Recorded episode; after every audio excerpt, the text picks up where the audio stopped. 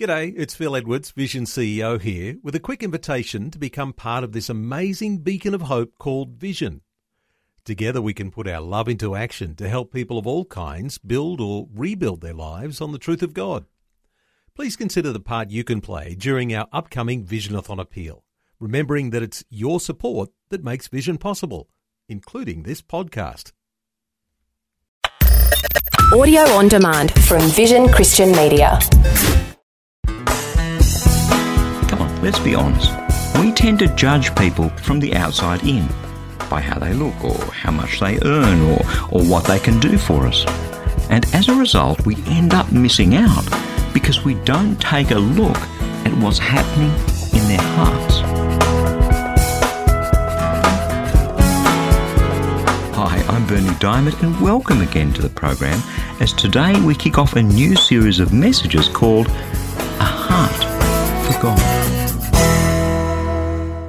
love the start of a new week.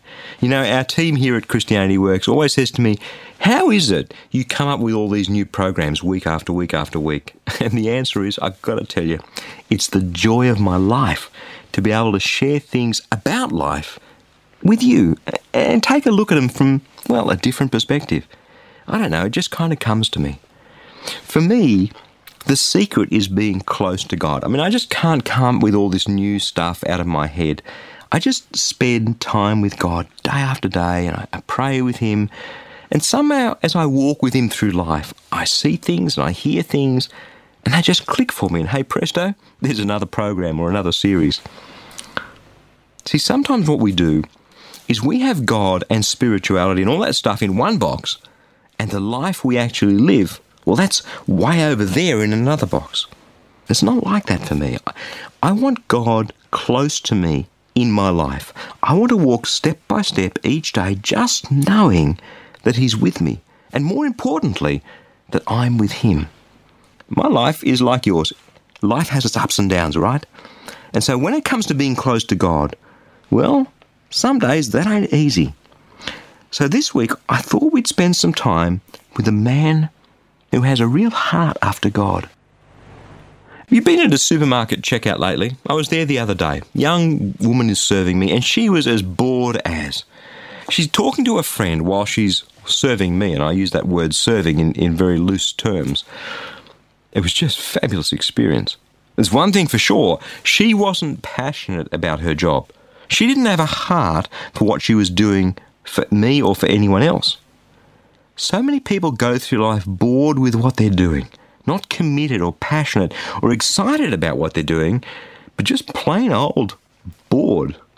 And you know, I've seen it in relationships too. You see this couple out for dinner at the table next to you in the restaurant. He's on the phone, she's staring blankly into the air. You think, what a relationship. Where's the passion? Where's the joy? Where's the desire in their hearts to get connected?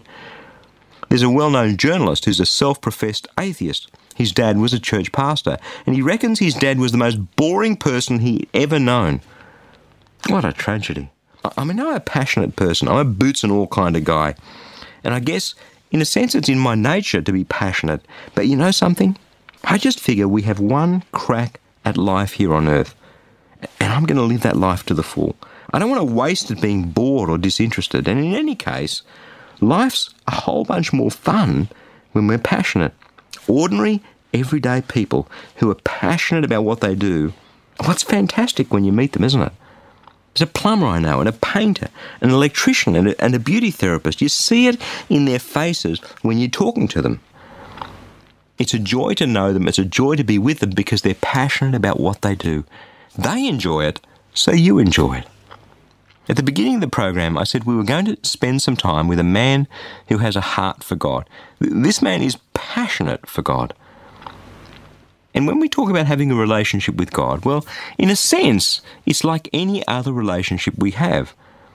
Frankly, before I, I met Jesus Christ for myself, my perception was, like that, that journalist I was talking about, that the Christians I knew were boring people. Now, it turns out that they're not all like that. But still, I know plenty who are. They, they, kind of trot along to church and sing songs and snore through the sermon and they go home. And I think, man, what's the point? If I'm going to live my life for God, I want to be in their boots and all. Are you with me?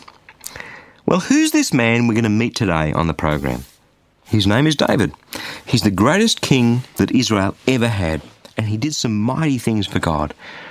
But he started off, I have to tell you, as the runt of the litter. He was the youngest of a number of sons. And it was time for the prophet Samuel to come and choose the next king of Israel. And so David's dad paraded all the older sons before Samuel the tall one, the good looking one, the strong one, the bright one. And Samuel rejected each one of them. At the end, he says to Jesse, that's, that's David's dad, he says, um, You got any more? Because the one that God's looking for ain't in this lot.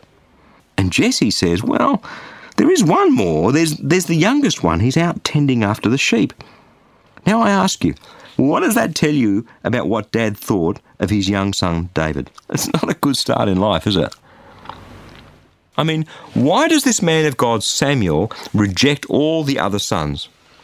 Well, you can read about it in the Old Testament in 1 Samuel chapter 16. The first one, his name is Eliab. And the Lord said to Samuel, Don't look on his appearance or on the height of his stature, because I have rejected him. For the Lord doesn't see as mortals see. They look on the outward appearance, but the Lord looks on the heart. One after one, Samuel rejects the boys.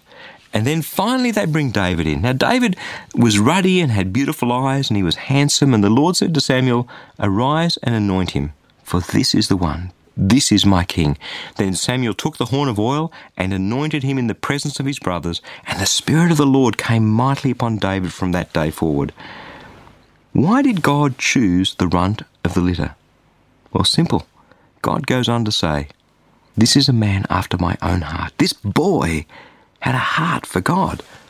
And you see that over and over and over again in his life. And we're going to have a look at a few of those, I guess, snapshots of David's life. Not, not so much to see about David, but to see, well, to see what God was doing in David's heart. Let me ask you something. Have you ever felt like you're the runt of the litter? Like, like everyone's taller, smarter, faster, stronger than you are? I think we've all felt like that, haven't we? The rest of the world tells us we're worthless. I mean, even David's dad didn't think he was worth getting out of the field and parading in front of Samuel the prophet. Pretty grim, isn't it? And yet God is looking around for not the big one, not the flashy one, not the strong one, not the tall one, not the good looking one, the runt with a heart after him.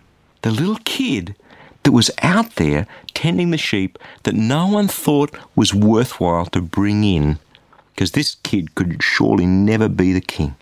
But God was looking for a man after his own heart. God was looking for a man with a heart for God. And that's the important thing. When the rest of the world tells us that we're worthless, God is looking around for a runt with a heart. People ask me sometimes, How can I get close to God? And I ask them, How much do you really want to be close to Him? Are you hungry in your heart after God? Does the Spirit stir you up today and each day?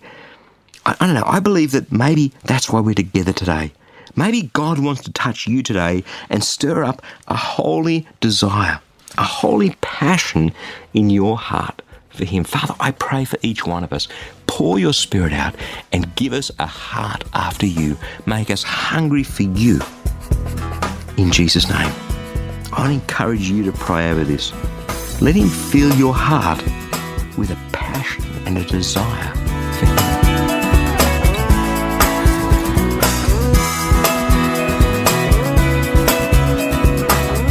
The Word of God is alive and active, amen, with the power to transform your life, to help you be all that God made you to be. And that's what the Fresh Daily Devotional is all about.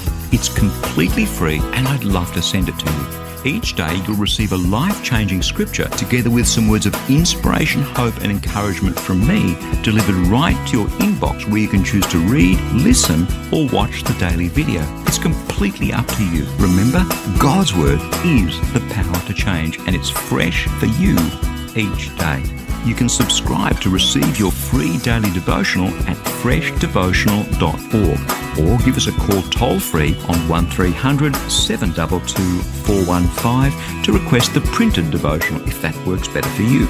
Again, that's freshdevotional.org or 1300 722 415. My prayer is that your heart will be touched and transformed as you draw ever closer to Jesus through the power of His Word. I'm Berni Dimmock. Catch you again, same time tomorrow, with a different perspective.